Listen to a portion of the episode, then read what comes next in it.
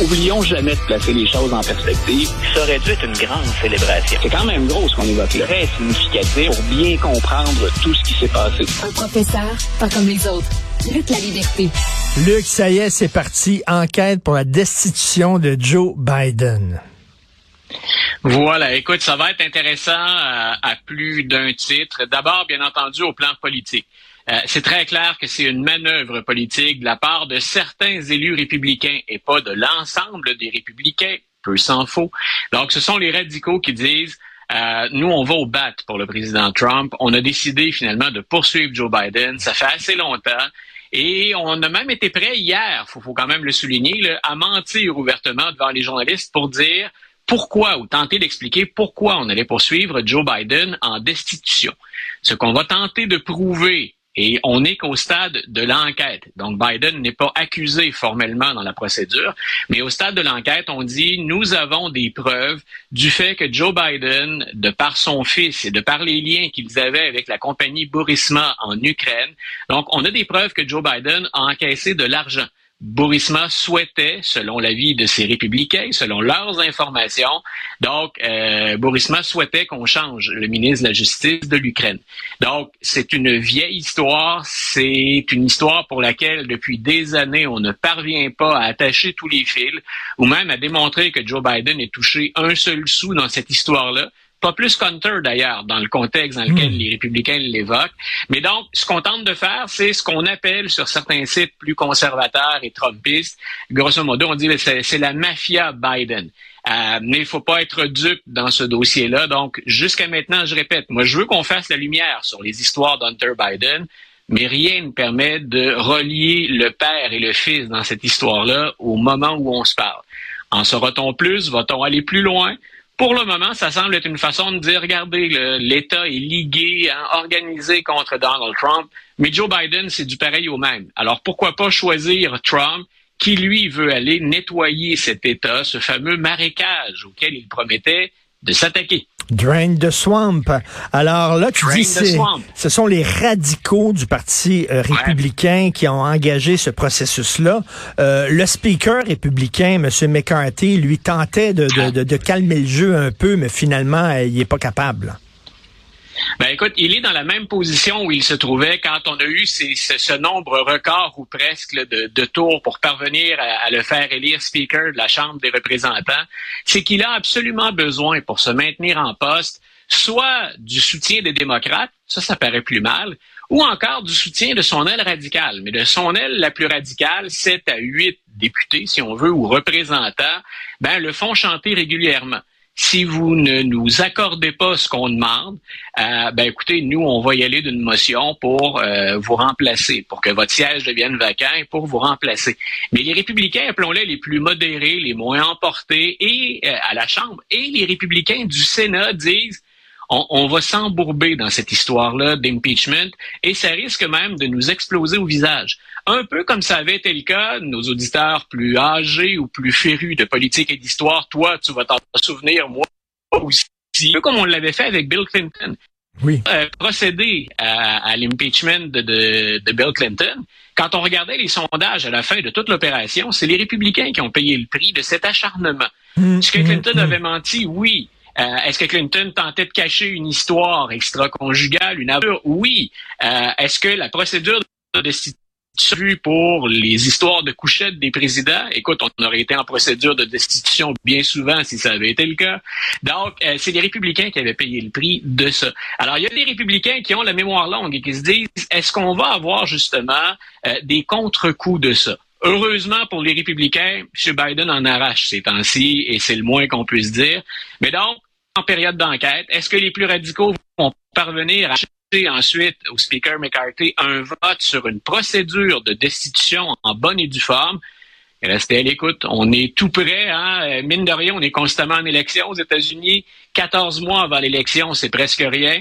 Donc, euh, ce serait étonnant. Les plus radicaux ne s'accrochent pas désespérément à cette histoire-là. Écoute, il y a un chroniqueur que Joe Biden aime beaucoup, David Ignatius du Washington Post. Lui-même demande à Joe Biden de céder sa place. Ah. Voilà, j'écrivais mon, texte de lundi dans le, dans le journal, portait là-dessus. Je disais que Joe Biden était devenu un boulet. Et que finalement, peu importe comment on peut qualifier son travail, peu importe que les résultats soient globalement satisfaisants selon les critères ou les standards habituels, il y a des personnes fortes que Joe Biden n'est plus sûr euh, d'assumer ses fonctions. Et c'est ce qu'Ignatius met de l'avant. Et il prend la peine de souligner, je répète, c'est le mot c'est un proche de l'administration, ce serait un brin exagéré. Mais Joe Biden le lit religieusement, disons ça comme ça. M. Ignatius prend la peine de souligner la bonne performance de Biden, dit que le duo Harris-Biden a donc euh, du, bon boulot, une belle tâche depuis le début, mais que c'est le temps de partir. Et que c'est le temps de partir rapidement et pour les deux. Donc. Ignatius dit, si vous voulez une relève, puis si on veut un nouveau leadership, ce que moi je défends depuis longtemps pour les démocrates, donc il dit, vous devriez partir d'ici un mois, deux mois maximum. Le temps qu'on ait une vraie belle course et le temps qu'on dégage quelqu'un qui peut soulever plus d'enthousiasme. Et je mentionne au passage, il inclut dans le départ Kamala Harris. Pour Ignatius, il voit mal comment elle peut faire mieux que Joe Biden. Donc, on le sait, Mme Harris, qui, et c'est pas un défaut en politique, est très ambitieuse, euh, doit assumer le coup ce matin. C'est pas la première fois qu'elle en entend parler, mais qu'un chroniqueur généralement favorable à l'administration dise, M. Biden, Merci pour les services rendus. C'est le temps de partir et amener Kamala Harris avec vous. Euh, ça doit jaser ou ça a dû jaser fort ce matin quand on a fait la revue de presse à la Maison-Blanche. Il faut savoir quitter sa place lorsque l'amour est desservi. Comme chantait Aznavour. Tu parlais d'histoire de couchette, mon cher Luc. J'ai jamais compris pourquoi les gens filment leurs ébats sexuels. Je, je comprends pas. C'est-tu quand ils vont quand ils vont être vieux, puis là, ça va être plus tranquille, ils vont dire hey, il me semble que le 17 septembre 82, c'est une bonne. On va regarder ça. Puis là, ils sortent le DVD. Je sais, pas, je sais pas pourquoi tu te filmes. C'est-tu pour améliorer tes performances? Tu regardes ça en slow motion? Je sais pas. Mais bref, il y a une candidate démocrate. Ah, écoute, ça doit être ça doit, être pour courtiser par la suite en disant voici ce à quoi je suis habitué. Ça, c'est mes critères de base. Donc, euh, non, écoute, c'est euh, c'est à la fois c'est à la fois des, des mondanités, c'est à la fois du ce qu'on appelle aux États-Unis du people, mais c'est en même temps très sérieux sur les limites de la vie privée et sur ce que peuvent se permettre des politiciens en 2023. Les temps ont bien changé. Euh, il y a des choses auxquelles on accordait de l'importance. On a déplacé finalement la ligne de l'acceptable. Mais là, c'est un nouveau test pour cet élu. Euh, en fait, elle souhaite se faire élire. C'est une démocrate qui souhaite se faire élire en Virginie. Donc, on peut penser à un État qui est de plus en plus progressiste en général. C'est la grande ville de Washington qui déborde sur la Virginie, puis qui fait que la Virginie est moins un État conservateur et un peu plus progressiste dans les derniers cycles électoraux. Elle et son conjoint se sont filmés pendant leurs débats. Son conjoint doit savoir, euh, au plan légal, à quoi s'en tenir. C'est un avocat. Elle est une infirmière. Donc, euh, dans les deux cas, il se filme à de nombreuses reprises il y a quelques années. Les dernières vidéos remontent à 2022. Donc, il se filme et partage ça sur une plateforme en ligne. Donc, euh, qui s'appelle Chat Turbate. Donc, c'est la masturbation autour de discussions en ligne. Tu, tu, vois où on se situe à peu près. Là, et je pensais pas évoquer ça en politique américaine un jour. Donc, euh, non seulement ils y vont de, de, leurs plus beaux efforts, mais en plus, ils défient les, les limites de la plateforme qui euh, interdit de demander des conseils. Et les deux conjoints interrompent souvent leur débat pour demander aux gens qu'est-ce que vous nous suggéreriez pour améliorer nos performances? Donc, on en est là. Euh, oui, un peu comme toi. C'est, tu, euh, tu illustres assez bien. Les bras m'en sont tombés.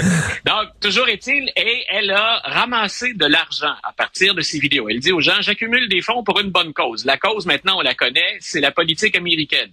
Donc, tout ça pour dire, ça devait rester isolé. On avait, quand je dis isolé, quand on se filme et qu'on est regardé par euh, 5000 adeptes c'est plus ou moins isolé, entendons-nous. Mais voilà que des républicains et des conservateurs ont mis la main sur certaines de ces vidéos-là et on a exposé pour le grand public ce que 5000 personnes avaient pu voir auparavant. Et là, l'élu revient à la charge en disant, euh, là, vous interférez avec ma vie privée. Alors, ça pose toutes sortes de questions. Quelles sont les limites de cette vie privée? Est-ce que quand on s'enregistre et qu'on met ça sur un site où on n'a pas à s'inscrire et à fournir de mots de passe, en termes de sécurité, là, on est au niveau le plus bas sur le web. Est-ce qu'on peut vraiment dire à l'adversaire, ben, vous nous exposez, puis c'est ma vie privée, c'est mon intimité? Et l'autre chose, bien entendu, peu importe quelles sont nos valeurs, peu importe ce qu'on peut en penser, peu importe ma réaction d'étonnement, Est-ce qu'on peut être élu après ça? Est-ce que ça va ben interférer avec le jugement des électeurs? Autre question, est-ce qu'on peut être élu président euh, si on est célibataire? Ça a l'air que ça fatigue bien du monde. Voilà. Voilà, ce sont, écoute, les deux sujets se croisent euh, ben depuis deux ou trois jours dans les dans les médias américains. C'est Tim Scott qui est un, des candidats républicains que moi j'aime bien que j'aime bien si je me mets dans la peau d'un stratège qui veut battre Joe Biden. On a parlé de Nikki Haley. Tim Scott aurait également des chances, en guillemets, d'à côté, d'être au niveau de Joe Biden ou encore de le dépasser mais ça fatigue les conservateurs américains, une certaine droite religieuse. Euh, Tim Scott est très, très, très discret sur sa vie personnelle. On dit que ces jours-ci, il fréquenterait quelqu'un, mais dont il refuse à toute fin pratique de parler. OK, attends, mais quand, quand tu es rendu, quand es rendu à un certain âge, puis tu es célibataire, puis tu veux pas vraiment parler de la personne que tu fréquentes, t'es gay. Finalement, c'est ça là, que les conservateurs disent, les républicains. Exactement. Donc, tu, tu mets le doigt sur le bobo conservateur dans ce cas-ci. Donc, ben, on dit à Tim Scott, il, on dira pas sortir du placard parce qu'officiellement, on ne le sait pas. Pour ce qu'on en sait, c'est une femme qu'il fréquente ces jours-ci, mais il veut faire la part des choses entre sa vie personnelle et sa vie publique. Euh, ça démontre encore une fois ben, qu'il y a autant, on peut se demander si la démocrate ne va pas trop loin d'une certaine façon. Est-ce que Scott, pour les conservateurs, lui, ne va pas trop loin en ne parlant pas de sa vie privée? Pour le bénéfice des auditeurs, j'ajouterais qu'il n'y a qu'un seul président dans toute l'histoire américaine qui ne s'est jamais marié. Et les rumeurs qui ont circulé à son sujet, c'est exactement ce à quoi tu faisais allusion. On a dit de James Buchanan, qui était le dernier président, celui qui est là avant Abraham Lincoln, le dernier président avant que la guerre de sécession n'éclate. On a toujours dit finalement que c'était un gay qui, à l'époque, n'avait pas pris la peine de se manifester ouvertement. Est-ce que les historiens sont capables de valider ce que je suis en train de dire? Absolument pas. On est dans les spéculations, mais tu vois, euh, la réaction que tu as ou que tu évoquais, celle des conservateurs face à Tim Scott, c'est ce qu'on disait de James Buchanan en 1861 quand il quitte la Maison-Blanche. C'est fou, on préfère un gars marié qui trompe sa femme plutôt qu'un gars célibataire. Écoute, d'abord, moi, ça, c'est une chose intéressante entre notre vie politique et nos mœurs politiques au Québec et au Canada et aux États-Unis. Euh, J'en sais très, très, très peu et ça me convient parfaitement sur la vie sexuelle de nos élus. Donc, euh, à part le fait que M. Legault a embrassé sa sœur, ce qui pouvait étonner, euh, et ça a été un running gag pendant longtemps, est-ce qu'on s'intéresse vraiment est-ce qu'on s'intéresse vraiment à la vie personnelle? M. Trudeau et Mme Grégoire viennent de se séparer. Est-ce que ça aura des retombées? Eux ont joué de leur image à des fins politiques. Donc, c'est pas impossible qu'on revienne, que ça les hante parce qu'ils en ont joué. Mais Pierre, Poilievre, après ça, dit à moi, je suis l'homme des valeurs familiales. Puis s'est montré à ben côté de sa femme, dit, ça, c'était cheap shot, là. Et j'aime bien que tu soulèves le, discours de M. Poilievre là-dedans parce que M. Poilievre a des affinités avec certains conservateurs américains. Et j'ai trouvé que sa réaction était typiquement politique américaine. C'est le seul meneur, c'est le seul leader qui a eu, hein, ça s'est fait claquement de doigts. Ça n'a pas été long après l'annonce qu'on l'a vu euh, se présenter avec sa conjointe. C'est le genre de choses qu'on fait pas ici euh, habituellement. Même la plupart des journalistes, pour en fréquenter un certain nombre, sont très discrets sur la vie personnelle de nos politiciens.